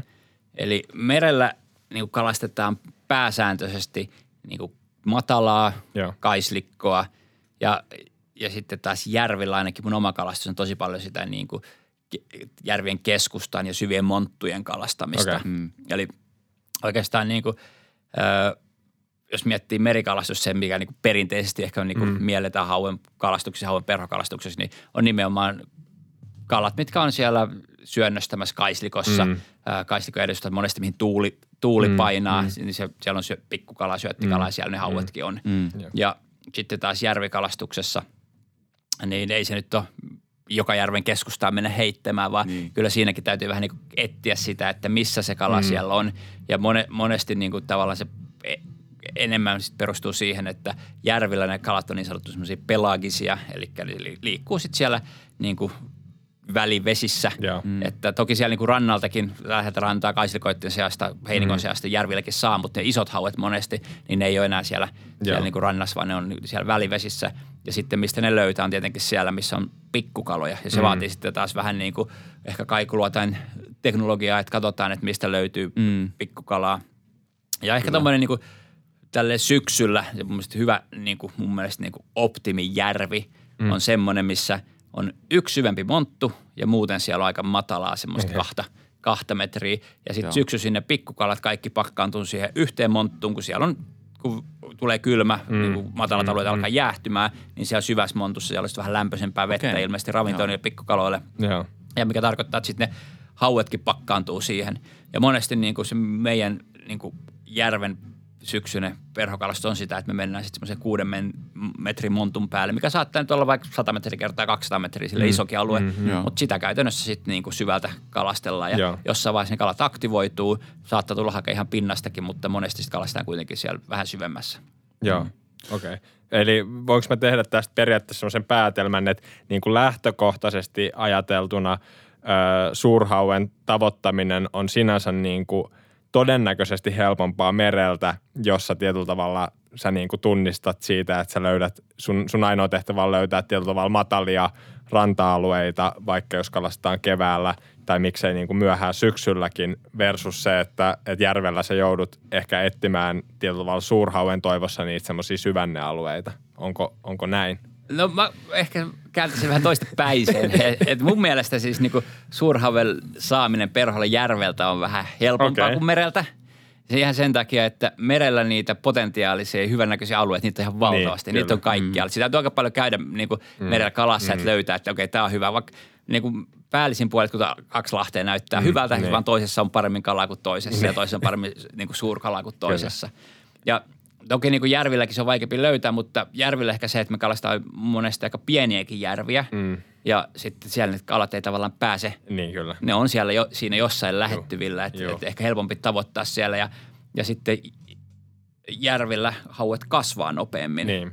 Varsinkin jos puhutaan niin pituudesta, niin järvellä niin tuntuu, että pääsääntöisesti kalat on pidempiä sitten. Että ei välttämättä ole niin painavia, että ne aika laihoja monesti, mutta niin kuin niitä metrihaukia, niin mun mielestä on kyllä helpompi saada järveltä kuin merestä. Kyllä, kyllä. Mites muuten tuossa järvikalastuksessa, niin jos me puhutaan tuossa niinku kevään, kevään niinku kutuajasta tai kun se kutu on niinku lähestymässä ja hauki tankkaa todennäköisesti siinä, kun eikö se, eikö se näin mene, että hauki tietyllä tavalla tankkaa tai on vähän niin kuin passissa ennen kuin se siirtyy itse sinne kutemaan ja se on silloin aika lähellä josta kutualuetta, niin siirtyykö myös järvillä hauki sitten tässä, tässä niin kutuvaiheessa tietyllä tavalla niihin niin kuin johonkin mataliin lahtiin vai voiko tämä kutu tapahtua myös niin kuin tietyllä tavalla tämmöisissä syvännekohdissa? No se hauen kevätkalastus järvellä on mulle vähän mysteeri. Okei. Mutta tokihan siis sielläkin hauet kutee totta kai Niin, niin, niin kai. matalassa, Mm. ei, ei ne sinne syvänteisiin Niin, missä kyllä. nimessä kude vaan. Mutta mo- monesti niin kuin merellä se hauen kevätkalastus on semmoista, että, että tavallaan hauet kutee aika paljon sen jälkeen, kun jäät on lähtenyt. Kun jäät lähtee, niin, niin, sitten kyllä. menee ehkä kolme viikkoa, neljä viikkoa, kun hauet alkaa kutemaan. Joo. Järvillä se tulee paljon nopeammin ja osa on sanonut, että järvillä hauet kutee jo jään alle. Joo, Okei. okei. Et, et se on tosi vaikeaa. Mä en oikein kuullut, että kukaan olisi hirveän hyvin onnistunut siinä ennen kutua kalastuksessa järvellä. Joo, Ilmeisesti se on just se, että, että ne on niinku kuteni aikaisia. Sitten toki niinku heti kudun jälkeen järvillä on kalastus hyvää ja Mm. silloin niinku toki kyllä kalat on siellä matalassa. Mm. Kalat, kalat on kuitenkin siellä aina, missä on syöttikalat. kyllä. Mm. Ja keväällä, niin sitten kyllä niin siellä matalissakin on syöttikalaa Mm. ja sitten miettii, että kesäkuussa taitaa olla lahnan kutua, niin totta kai siellä Mm. mm. niin ylipäätänsä on sitä, sitä tota noin, niin paljon syöttikalaa, Kyllä. paljon ruokaa matalissa keväällä hauillekin. Kyllä. No miten sitten liikkuuko hauki niinku parvissa tai sellainen, että onko yhdessä esimerkiksi hyvässä paikassa, saattaako löytyy yleensä moni, useampia isoja yksilöitä? Vai onko se aina yksittäisten, no varsinkin jos isoista hauista puhutaan, niin onko se yksittäisten kalojen etsimistä? No siinä mielessä jo yksittäisiä, että ei sen parvikalaa ole, Joo. mm. mutta kyllä niin kuin samalla alueella monesti on mm. isoja haukeja, että syy miksi joku hauki on jollain tietyllä alueella on se, että sit siellä on paljon sitä ruokaa Joo, kyllä. ja kyllä se houkuttelee sitten paljon muitakin kaloja sinne. Mm. Että ei ne nyt välttämättä ole niin kuin metrin päässä toisistaan, Niin, mutta niin. ne voi olla vaikka 10 metrin päässä toisistaan Kyllä. ja tavallaan että kyllä selkeästi niin kuin hyvä alue on semmoinen, että monesti siellä sitten on enemmänkin sitä kalaa. Joo. Kyllä. No sä puhuit tuossa vähän kanssa tuosta hauen niin kuin, ö, kalastamisesta nyt syksyllä esimerkiksi niin kuin järvillä. Ö, ja sä sanoit, että nyt niitä niin kuin löytyy tässä, kun nimenomaan, jos löytyy sellaisia järviä, jos on vain vaikka yksi syvän, syvännealue, niin se on todennäköistä, että siellä on niin kuin niitä isompia haukia. Niin miten taas, taas, jos joku harrastaa tota, niin kuin hauen kalastusta merellä nyt syksyisin, kuinka paljon niin kuin se merellä kalastaminen syksyllä vastaa sitä, mitä se on niin keväällä? Onko ne paikat sama, samanlaisia vai onko ne hyvin eri, erityyppisiä? Mistä niin kuin merellä kannattaa sitten sitä isompaa haukea? No kyllä mun mielestä aika samanlaisia sitten Joo, keväällä ja syksyllä. Toki keväällä niin kuin hauke ohjaa tosi paljon se kutukäyttäytyminen, mm, että ne on vielä enemmän ehkä niin kuin matalissa alue, al, mm. paikoissa. Mutta kyllä syksyllä varsinkin kun vedet viileen, niin isotkin hauet tulee tosi matalaan silloin. joo. Mutta pääsääntöisesti se on kyllä aika semmoista niin matalan alueen kalastamista. Joo, että puhutaan niin kuin muutamasta metristä usein, mistä Joo. voi tavoittaa. Joo, kyllä. Kyllä. No sitten meidän kuulijalta muun muassa tuli tämmöinen kysymys, että kuinka pienissä järvistä voi ta- tavoittaa niin kuin suurhaukea? Että el- elää, voiko pien, hyvin pienissä järvissä elää myös hyvin isoja yksilöitä? Voi varmasti. Et sulla välttä, kokemusta? välttämättä, välttämättä niin kuin pienessä järvessä ei sitten montaa, Mm, mutta niin. varmasti löytyy isoja haukia. Että, ö, yksi mun suosikkijärvissä on noin 40, 40 hehtaaria koolta, Joo. eli mitä se on silloin kilometri kertaa 400 metriä mm, suunnilleen. Et se on a- aika pieni järvi. Viime viikolla mä olin kalassa yhdessä järvessä, mikä oli 20 hehtaaria. Okei. Eli sitten se on niin kuin 500 kertaa 400 metriä. Joo. Eh, mutta niin kuin tosi pienistäkin ja paljon pienemmistäkin, varmaan joku 10 hehtaaria niin. Niin kuin löytyy, voi löytyä suurhaukia jo. Mä ehkä semmoinen, mä sanoisin, että mulle itsellä, että niin kuin parikymmentä hehtaaria on, on semmoinen, että sitä jos menee hirveän paljon pienemmäksi, sitten olla vähän semmoinen, että no, että toki siellä voi olla yksikin iso hauki, mutta ei Niin. välttämättä ole. Ja sitten tietenkin monet järvet, ne on sitten jollain jokiyhteydellä tai mm. ojayhteydellä johonkin muihin mm. järviin, niin, niin toki niin kuin sieltä voi löytyä, löytyä sitten aikamoisiakin jackpotteja välillä tosi pienistäkin mm. järvistä. Joo. Kyllä. Mutta mä tykkään kalastaa pieni järvi just sen takia, että siinä on vähän semmoinen usko siihen hommaan, mm. että, että tässä niin kuin, mä tiedän, että okei, tässä on iso hauki, niin sit se on jossain siinä lähellä ja Niin. tavallaan, että se on kuitenkin saavutettavissa, kun tuntuu, että merellä se voi mennä vaikka kuinka kauas ja Niin. syviin vesiin. Ja Niin. sit, jos ei sitä ole siellä, niin sitten sit ei hajukaan, mistä mm. se lähtee jo kettimään. Ja se, että on tuon yksi halli, hallittavissa oleva tavallaan alue, niin se, että se Niin Joo. mitä sä voit jopa niin kuin vähän läpikäydä niin, yhden päivän aikana. Niin, se luo semmoista uskoa tekemiseen Joo. ennen kaikkea. Et toki kun järvi menee hirveän pieneksi, niin sieltä voi olla tosi vaikea niin laskea mitään venettä tai kajakkia Niin. alas. Mutta kelluntarenkaan nyt pääsee melkein, Kyllä. melkein aina, aina kalaan sit kuitenkin. Millaisia asioita, mä haluaisin kysyä tuosta, millaisiin asioihin sä kehottaisit kiinnittämään huomiota, kun me kuitenkin puhutaan Suomesta, joka on tuhansien järvien maa, ja täällä on varmaan monelle tulee sellainen olo, että saattaa kotipaikkakunnan läheltä löytyy montakin järveä tietyllä tavalla kartasta katsomalta, jotain metsälampia tai semmoisia, niin mitkä on sun mielestä esimerkiksi, kun sä oot etsinyt uusia paikkoja, niin millaisiin asioihin sä kiinnität huomiota, että, että varmaan teet jotain pientä tausta tutkimusta tietyllä tavalla uudesta kohteesta ennen kuin sä vaan meet sinne, niin mit, mitä asioita sä niinku katot yleensä? No katon kyllä aina satelliittikuvia Joo. ja syvyyskarttoja katon. Ja kyllä niin kuin semmoinen pääsääntö, että semmoinen melko rehevöitynyt järvi, että siellä on pintakasvillisuutta, mm. näkyy satelliittikuvassa. Ja, niin semmoiset on yleisesti ottaen hyviä. Joo. Että toki karuista järvistä voi löytyä, mutta itse jotenkin mulla ei ole niin kova luotta kuitenkaan niin tämmöisiin tosi karuihin järviin. Joo. Ja se veden sameus, niin jos on tosi sameet vettä, niin sit var- voi olla hyvä järvi, mutta mä en vaan tykkää itse kala, kalastaa sitten semmoisella, että sit se ehkä voi olla johonkin tommoseen, no se on varmasti hyvin kuhajärvistä, mikä on tosi mm. sameita ja varmasti hyvin haukikin siellä, mutta jotenkin tuntuu, että perholla mennä tosi sameeseen veteen heittää, niin, niin se on kyllä niinku ehkä mulle semmoinen pieni no-no. No miten sitten, sä tosiaan sivusitkin just, että kelluntarenkaalla pääsee minne vaan, mutta mites, mites sun, sun kokemuksen mukaan, että miten niin kuin lähtee kalastaa, että täytyykö olla se kelluntarengas tai vene vai voiko myös rannalta saavuttaa niin kuin hyvää hauen perhokalastusta? Tarviiko niin kuin olla näitä välineitä?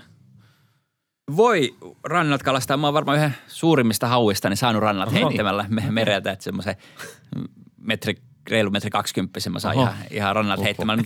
Et tota noin, mutta se, ne on aika vähissä vaan ne paikat, että missä pystyy niinku rannalta, Niin. niin. rannalta kalastamaan. Ja toikin oli semmoinen paikka, että siinä oli niinku kevää, aikaisin keväällä, että siinä oli vain semmoinen 40 metriä kertaa 2 metriä avoin alue, missä tiesin, että se on niinku hyvä kutulahti, että, että sinne ainut kaikki muut paikat oli jäässä, että siihen pääsi rannalta heittämään silloin.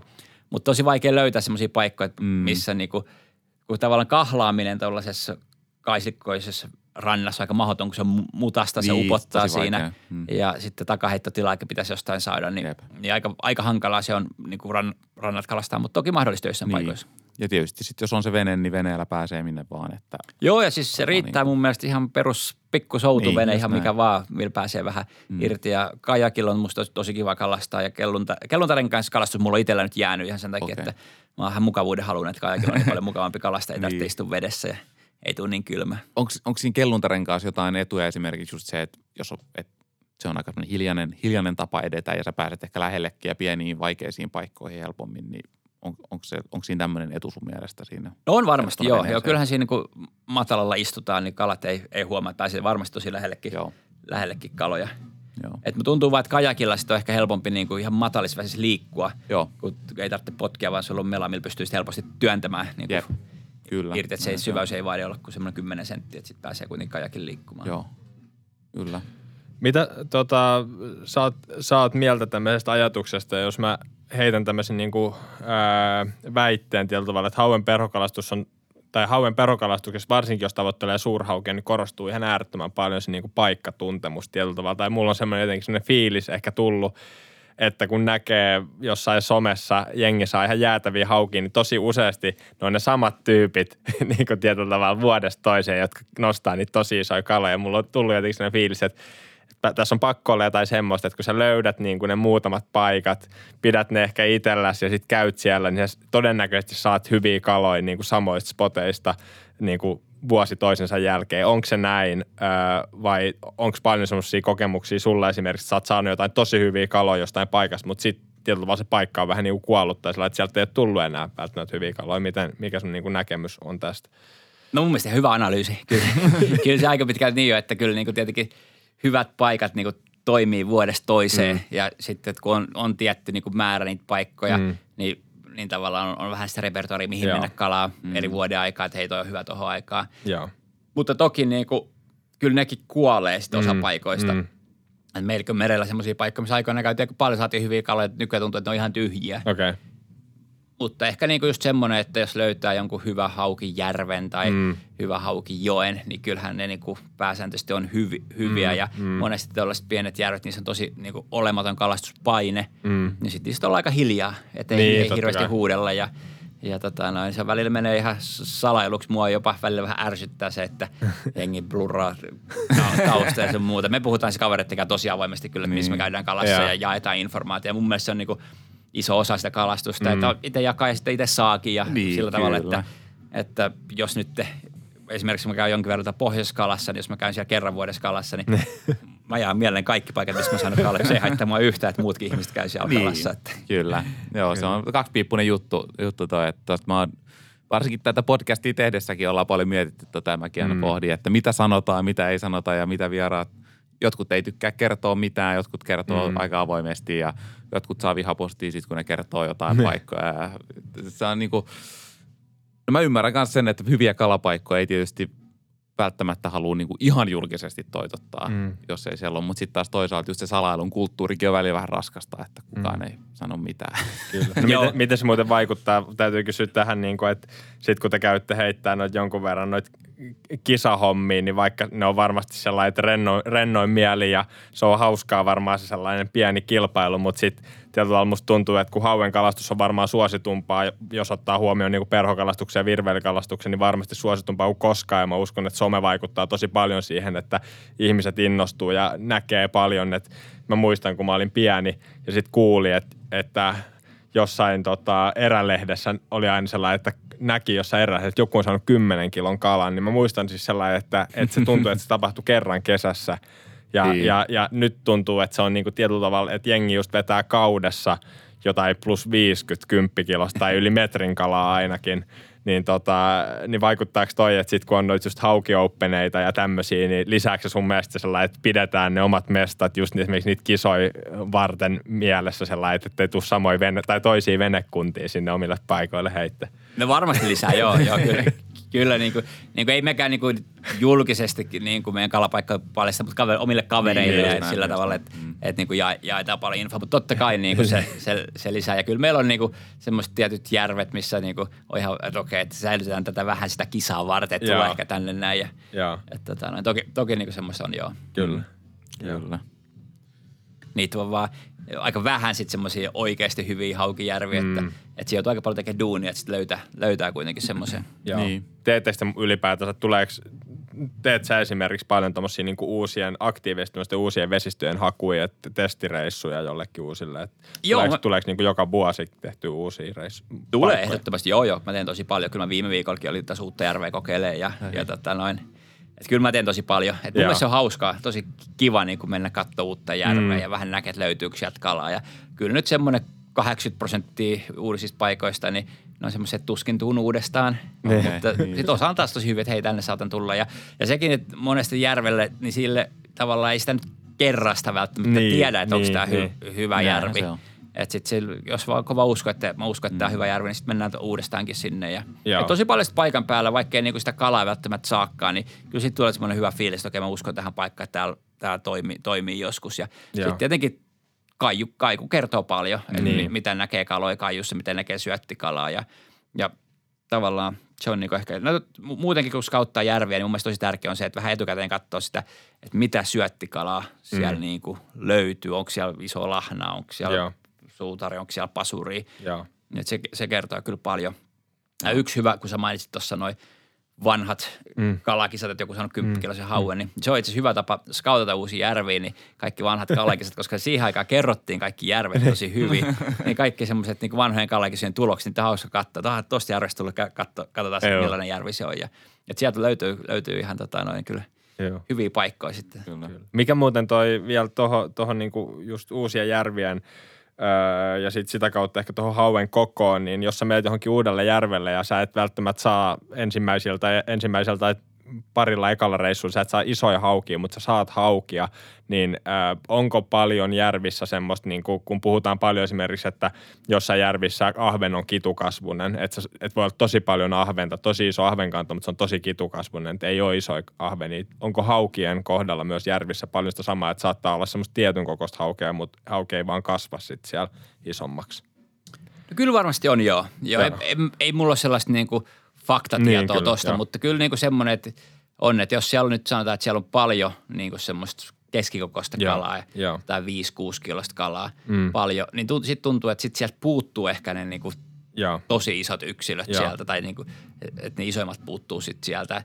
Että ehkä se sitten muuttuu ajan myötä, kun nekin kasvaa, mutta monesti Mm. mm. tuntuu. Ja sitten on joita järviä, missä on niinku tosi paljon pikkukalaa Mm. ja sitten siellä onkin se yhtäkkiä sit siellä onkin jotain Niin. niinku tosi isoja yksilöitä. Joo. Eikö tämän takia just se valikoiva kalastus ole myös niin kuin oleellista Mm. myös hauen kalastuksessa ja tietenkin, että ne isot yksilöt päästettäisiin takaisin, että sit just ei käy tätä, Mm. Kyllä joo. ettei se kanta niin kuin kääpiöidy tai jotenkin. Kyllä, En tiedä- miten se niin kuin menee, mutta aina näin mä oon kuullut, että, kyllä.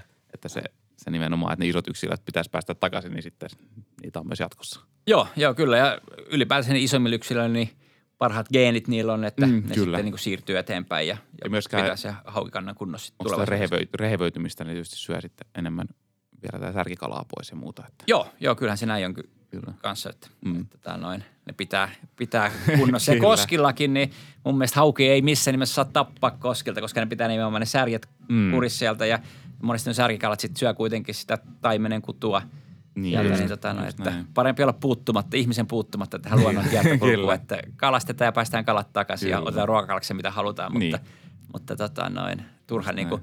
tappaa sen takia, että kokee tekevänsä oikein työn Niin. luonnolle, koska mä en usko, että silloin sitä kuitenkaan tekee. Jep. Mm. No miten tässä puhuttiin nyt, palatakseni tähän näihin kausi, hauen kalastuksen kausiin, että puhuttiin paljon syksystä ja keväästä, mutta mites kesä? Onko niinku suurhauen tavoittelu heinäkuun kymmenes päivä niin Hilver ja Helteillä, niin onko se tavallaan keskikesällä turhaa tai onko se niinku mahdotonta? No, pari vuotta sitten mä olisin sanonut sulle, että se on aika turhaa. Joo. Nyt mä joudun sanomaan, että itse asiassa se on aika hyvä aika. Aha, no niin, no mistä tämmöinen mielenmuutos? justiinsa tämän niin kuin, äh, live-tekniikan Niin, avulla, että okei. pystytään niin kuin etsimään niitä kaloja sieltä välivesistä. Joo. Niin varsinkin niin kuin järvillä, niin se on kyllä itse asiassa ihan hyvä aika läpi kesän. Joo. Ja se vähän vaikeuttaa tätä hommaa, koska aikaisemmin oli selkeä semmoinen sesonki, että kevät ja syksy, milloin kalastettiin Mm, haukaa. Nyt onkin yhtäkkiä, että hetkinen, tämä pystyy kalastamaan läpi vuoden ja tämä on hyvä kalastus läpi vuoden. Okei, tämä on mielenkiintoinen pointti. Joo, ja se on nimenomaan järvillä, että, että kalat, ne menee sitten vähän syvempiin vesiin, iso, selkävesille, ja sieltä niitä kuitenkin löytää harvakselta isoja yksilöitä ja pystyy tekemään sitä täsmäkalastusta. Joo. Niin se on ihan, ihan tota noin, se vähän muuttaa, muuttaa kalastusta. Ja sitten siinä samalla, niin kun kalastaa iso haukea, niin siinä samalla niin kun tulee isoja kuhiakin. Joo, Eli, niinpä. eli tota noin, nyt on välillä vähän mahdoton, niin sitten kaijusta erottaa, että kumpi se on. Ja Niin. sitten vasta haavis katsoo, että okei, tämä olikin ku- iso kuha, yllätyin. Ei haittaa. Silloin kun sä kalastat tämmöisiä niin kuin välivesiä tai syvänteiden välivesiä, just nimenomaan tämmöisiä paikkoja, missä saattaa olla just vaikka kuhaa ja iso haukea, niin pienennät sä silloin perhoa tietyllä tavalla vai ottaako myös iso kuha johonkin tuommoiseen 18-senttiseen haukiperhoon? Ottaa, joo. Okei. Ja siis se on yllättävä, kuin iso on per, perho ja kuin iso uistimenkin kuha ottaa. Joo. Joo. Että tota, niin kun se kohille sattuu sen nälkäinen. Siis iso kuha, jos miettii semmoista 80 senttistä, 90 senttistä kuhaa, niin niillä on tosi iso suu ja kyllä ne niin kuin, Joo.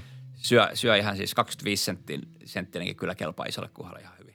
Joo, Joo. kyllä. No se on niin. niinku, tää, on- tää, täytyy sanoa, että mä en tiedä, mitä sä voit puhua näin viileästi tämmöisestä niinku väliveden ison hauen ja kuhan kalastuksesta, kun on jotenkin itsellä sekin kokemus, että useasti niinku toi niinku syvänteiden, pelkästään se jigauskin saattaa tuntua joskus niinku mahdottoman vaikealta. Että et saattaa niinku tietyllä tavalla niinku uistelemalla saattaa tulla jotain sattumia, mutta sitten niinku jigiinkin, tälläkin, tänäkin kesänä tuli itse asiassa yllättävän monta jigireissua heitetty nimenomaan niinku kuhan jigausta ja jotenkin sitä aina katsoo jotain YouTube-videoita ja katsoo, että noin helppoa se on, että tuossa on kaikki tekniikat ja tälleen. Sitten meet sinne ja ei vaan, ei vaan niin kuin nakerra siihen. Ja sitten mä mietin sellainen, että sitten käytte heittää vielä niin kuin perhoa. Nyt tuntuu, että vaikeuskerroin on vielä enemmän. Mutta ei se ole helppoa ja nyt sä saat vähän väärän kuvan. Et siellä näkee paljon kaloja, tai ei paljon, Niin. mm. näkee kuitenkin hyvin kaloja mm. ja pääsee uittaa niille, mutta se, että ne ottaa, niin se, Joo. se on sitten niinku Niin. niin. harvinaista herkkua. Että kyllä siinä niinku isollekin kuhalle, niin 30 kalalle saa heittää, että yksi ottaa. Joo. Kyllä siinä niinku joutuu duunia tekemään ja et ei, se, ei se suinkaan niinku ole niin helppoa kuin ehkä tämä mun puheesta ymmärsi. Niin ja saa sen kaijunkaan varmaan aika paljon tehdä töitä siis etsimisen kanssa. ennen Joo, kaikkea joo. Käyttää aikaa Joo, mä, siihen. mä aika kuin ne aloittelisin niinku- vielä tässä niin opetellaan hommaa vasta, Joo. mutta tota, no, kyllä pääsin parin kaverin kyytiin, jotka osasivat tehdä sitä, niin kyllä se oli tosi tehokasta Joo, ja, ja siistiä hommaa. Kyllä. Joo, kyllä. Mites muuten äh, vielä tuli mieleen tästä Lapissa, kun, kun katsoin tota sun Instagramista, että sä olit esimerkiksi just tänään ja mainitsikin tuossa, että olit Lapissa kalastamassa haukea. Miten se hauen perhokalastus esimerkiksi tuolla Lapissa eroaa sitten, onko se hyvin erityyppistä hommaa taas sitten esimerkiksi Etelä-Suomessa vaikka järvissä? No joo, kyllä se, tai tavallaan, että me on jo, aika paljon me ollaan käyty niin kuin Lapissa mm. just järviä mm. kalastamassa ja mä oon, mitäköhän me oltaisiin käyty niin kuin testaamassa varmaan 20 eri järveä ja yhtään hyvää järveä ei oikeastaan löydetty. Et ehkä me ollaan oltu väärään aikaan siellä tai jotain. Me niin kuin, aika vähän me ollaan niin kuin, huippujärviä okay. Lapista löydetty. Et enemmän se on ollut sit sitä niin kuin, hauen jokikalastusta. Joo. Ja sitten semmoisia, niin kuin, no järvet toki, mutta ne on sitten semmoisia läpivirtausjärviä, sen tyyppisiä. Mm. Joo. Mutta, mutta siellä on toki, niin kuin Lapista löytyy hyviä järviä, mutta monesti niin kuin kaikki pitää paikallisesti kehua hyviksi järviksi, niin ne on hyviä uistelujärviä. Okei, ja sitten jos sinne menee perhovan kanssa keskelle järveä ilman mitään livevehkeitä, niin se on ollut sillä, että missä mä tässä ollaan heittämään. Että se aika vaikeat voi olla, mutta sitten sit tavallaan ehkä siihen tarvitseeko ehdottomasti sitten kaiju, kaijuavukset siellä niin kuin sit pystyy, pystyy fiksusti perholla mm. kalast, kalastelemaan. Mutta sittenhän siellä on toki niin kuin hyvää merikalastusta Mm. pohjoisessa ja ennen kaikkea ne joet on nyt semmoista, mikä siellä kiinnostaa. Että siellä on isoja, tosi isoja haukia ja varmaan senkin takia paljon, että kun niihin padottuihin jokiin pohjoisessa, niin istutaan kirjolohta, mikä Niin, sitten kyllä. taas niin kuin hyvää ruokaa hauille ja siellä on paljon, paljon muutakin syöttikalaa, niin hauet kasvaa isoiksi. Joo. Mistä sä lähdet, tota, tai mitkä olisi sun vinkit, jos joku nyt innostuu lähteä pohjoisen reissulla haukia etsimään just jokiin, niin mi- millaisia niin kuin vinkkejä sä antaisit, että millaisia paikkoja kannattaa lähteä sitten niin haravoimaan? No Google Mapsin satelliittikuva Ne.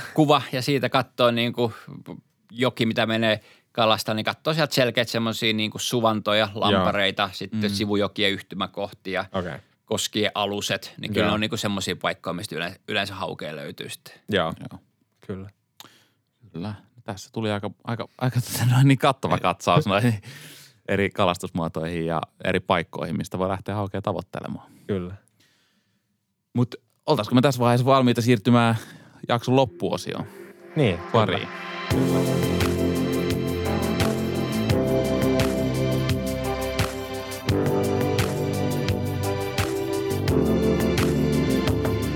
Meillä on tosiaan tämmöinen loppuosio näissä jokaisessa jaksossa, missä me kysytään aina kolme, kolme kysymystä tota, meidän vieraalta, joista ensimmäinen kuuluu, että kerro meille sun paras kalajuttu.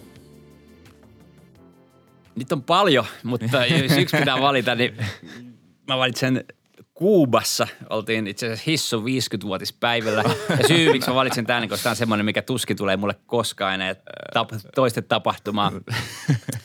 Eli me oltiin tota, Salttikalassa. Joo.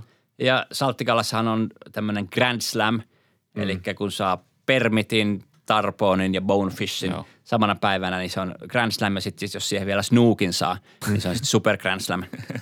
Ja me oltiin, oltiin tosiaan siellä Kuubas kalassa ja Korpelan Tommin kanssa kalastelin sinä päivänä. Se oli just itse tuli vähän myöhässä. Se oli just edellisen iltaan tullut eka Joo. kerta ikinä salttikalassa ja lähdettiin sitten oppaan kanssa kalaa. Ja aamulla saatiin molemmat hyvät bonefishit siitä. Joo. Ja sitten oli siinä aamupäivällä oli taidi kohillaan, aurinko paistoi oikeasta suunnasta. Se jopa se oli tyttö niin mahdollisuus permittiä, että lähdetään, lähdetään kalasta permittiä. Ja Joo. vähän aikaa oltiin siinä katsottu, niin nähtiin, että sieltä pari permittiä tuli ja se oli mun vuoro heittää siinä ja mä menin sitten heittämään ja oli erittäin onnistunut heitto kerrankin ja, ja tota, noin hyvä uitto ja sitten tota, permit otti sen perhon, sai vastaiskun tehtyä kovia ja, tota, noin, ja hyvä, hyvän taistelun jälkeen saatiin kala ylös ja oltiin aivan fiiliksissä kaikki siinä, että jes, upea permitti. Se on tosi harvinaista. Mun elämän eka permitti muutenkin niin super vaikea kala saada Mm. Joo. saatiin se siinä, siinä ja sitten oltiin vapautettu kala, otettu kuvat siinä ja sitten se opas on silleen, no niin, nyt lähdetään Tarponin perään. perään. sitten me ollaan Tommin kanssa silleen, että hetkinen, nyt tässä on kaikki niin kuin hyvät olosuhteet permittiä, kun jatketaan permitin kalastusta. Ja sitten se opas oli ihan kauhuissa, se oli, että no, no, no, muy, muy importante, muy importante, grand slam, grand slam. Ja, ja me ollaan silleen, että, että ei kun nyt jatketaan vain sitä permitin kalastusta, että nyt kerrankin on hyvät olosuhteet. Ja sitten me oltiin viisi minuuttia kalastettu, sitten se sanoi, että ei nyt lähdetään, nyt lähdetään. Ja, ja sitten me mentiin semmoiseen pieneen mangrove niin kuin sisälahukkaan mentiin ja, Joo. ja tota, no, siellä on semmoisia baby-tarponeja, siis ihan semmoisia kilon kahden tarponeja, Joo. tosi pieniä. Ja sitten se on, että täältä me löydetään sulle tarpoon. Niin sitten mä sanoin, että come on, että en mä nyt halua semmoista pikkutarpoa. Jos me Slamia haetaan, niin sitten pitää olla niinku kunnon kala. Kyllä. Ja minkä kokoinen on kunnon kala? No kyllä se rupeaa olemaan sitten niinku kymmenestä kilosta ylöspäin. Et siihen aikaan, kun me oltiin siellä, ei ole vielä niinku niitä valtavia 50 kilon valtavia tarponeita, mutta semmoisia kuitenkin niinku hyvä, Joo. hyvän kokoisia tarponeita. Ja, ja sitten me ei nähty, nähty yhtään pikku Joo. tarponia siellä, mutta ne sanoivat, että se on jossain on tuolla mangroven sisässä, että, että tota, ne pitää odotella, että ne tulee kohta ulos sieltä. Ja sitten se opas keksi, että he lähdettiin käymään meidän sillä veneellä, missä me asuttiin. Sieltä haettiin keittiö työntekijä mukaan kyytiin ja me ei ymmärretty niiden puhetta, mutta se huomattiin, että vihanen se oli jostain. Me ei tiedetty, mistä se oli vihanen. Ja se heitti se mangroven rä- rämeikon toiselle puolelle sen, sen tota, apul, apulaiskoki. Ja sitten me mentiin itse toiselle puolelle ja sitten me ihmeteltiin, mitä ääntä sieltä kuuluu. Niin se kaveri rämpi sen mangroverämeikön läpi ja säikytti niitä kaloja sieltä pois, että me päästiin heittämään. Että kun ne tuli sieltä mangrovesta pois, päästiin heittämään niitä ja ja tota, sitten kun ne tuli sieltä, ne oli kaikki ihan säikähtänyt, mihinkään perho ottanut. Joo. Ja sitten se kaveri tuli sieltä ihan naarmuilla hikisenä ja todella suuttuneena. Ja ei sitten saatu, saatu tota, sitä tarpoinia ja mentiin, mentiin syömään lounasta. Mm. Ja lounaan jälkeen lähdettiin uudestaan Tarponin jahtiin. Ja se koko aamupäivä oli oikeastaan sen jälkeen, kun mä olin sen permitin saanut, niin mä olin ollut koko ajan siinä niinku heittämässä. Mm. Et monestihan salttihommista vuorotelle heitetään. Joo. Ja sitten lounaan jälkeen oltiin, että olin Tommille, että nyt sun vuoro välikalasta, että meppä säkin heittämään. Ja sitten se opas oli siitä ihan kauhuissa, että ei, ei missään nimessä, että sä, sä kalasta. Sitten mä sanoin, että ei nyt, että, nyt, että hei, me ollaan yhdessä kalassa, että Tommikin heittää välillä. Ja Se antoi kanssa sitä joku viisi minuuttia heittää kerralla, sitten se oli sillä, että nyt vaihdetaan kalasta. Ja, Grand Slam oli näin tärkeä sille Joo, se oli tosi tär- tärkeä kyllä. Sitten me siinä päivän mittaan me saatiin itse asiassa vielä, se aika harvinainen kala, se snuuki. Joo. Siellä Jardinasilla Reinas, missä me oltiin, niin tota, mä sain yhden snuukin siinä sitten päivän mittaan. Ja, ja sitten se oli enää niinku Grand, Super Grand Slamista niinku sitä tarponia vaille. Ja siinä, siinä sitten kyllä sitä metsästettiin, käytiin kaikki se oppaan parhaat paikat, mitä ikinä löytyi. Ja sitten loppuillasta me oltiin semmoisessa kanavassa, sieltä mä sain tartutettua sitä hyvän koko se tarpoinen, mikä lopulta kyllä pääsi hypyssä irti vielä. Äh. Ja se oli aivan maansa myynyt se opas, mutta sitten meni puoli tuntia siitä ihan viimeisillä hetkellä mä sain vielä yhden semmoisen, mitä se olisi ollut 10-15 kiloisen tarponista lopulta ylös.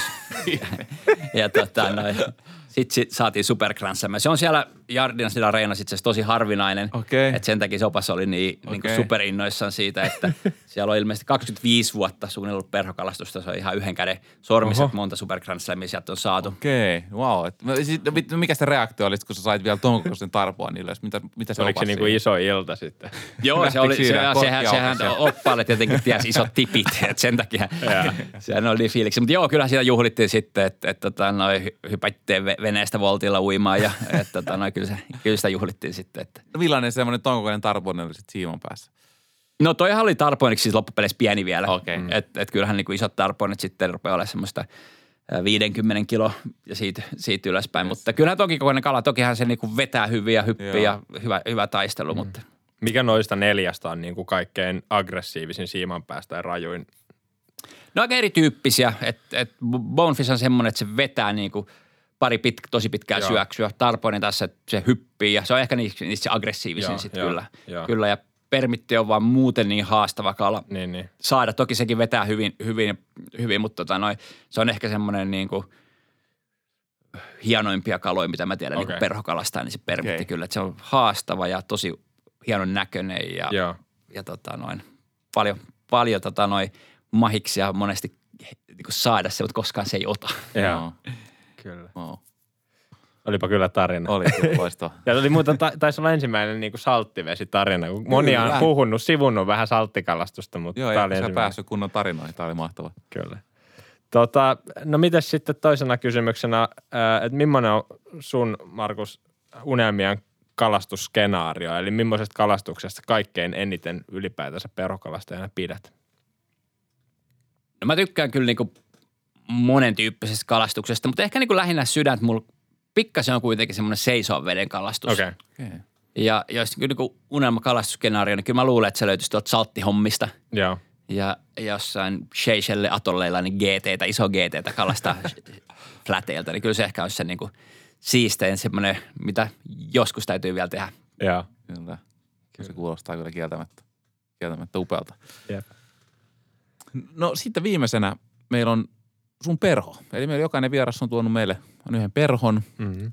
johon ehkä liittyy joku tarina tai on, on muuten vaan mielenkiintoinen, mielenkiintoinen perho. Ja tota, nämä kaikki perhot lisätään meidän kokoelmaan, joka huutokaupataan sitten tämän tuotantokauden lopuksi. Ja tämän jakson jälkeen meillä on nämä kaksi jaksoa tulossa tähän Mm. tuotannon kautta, eli, eli sitten ruvetaan virittelemään huutokauppaa sen jälkeen.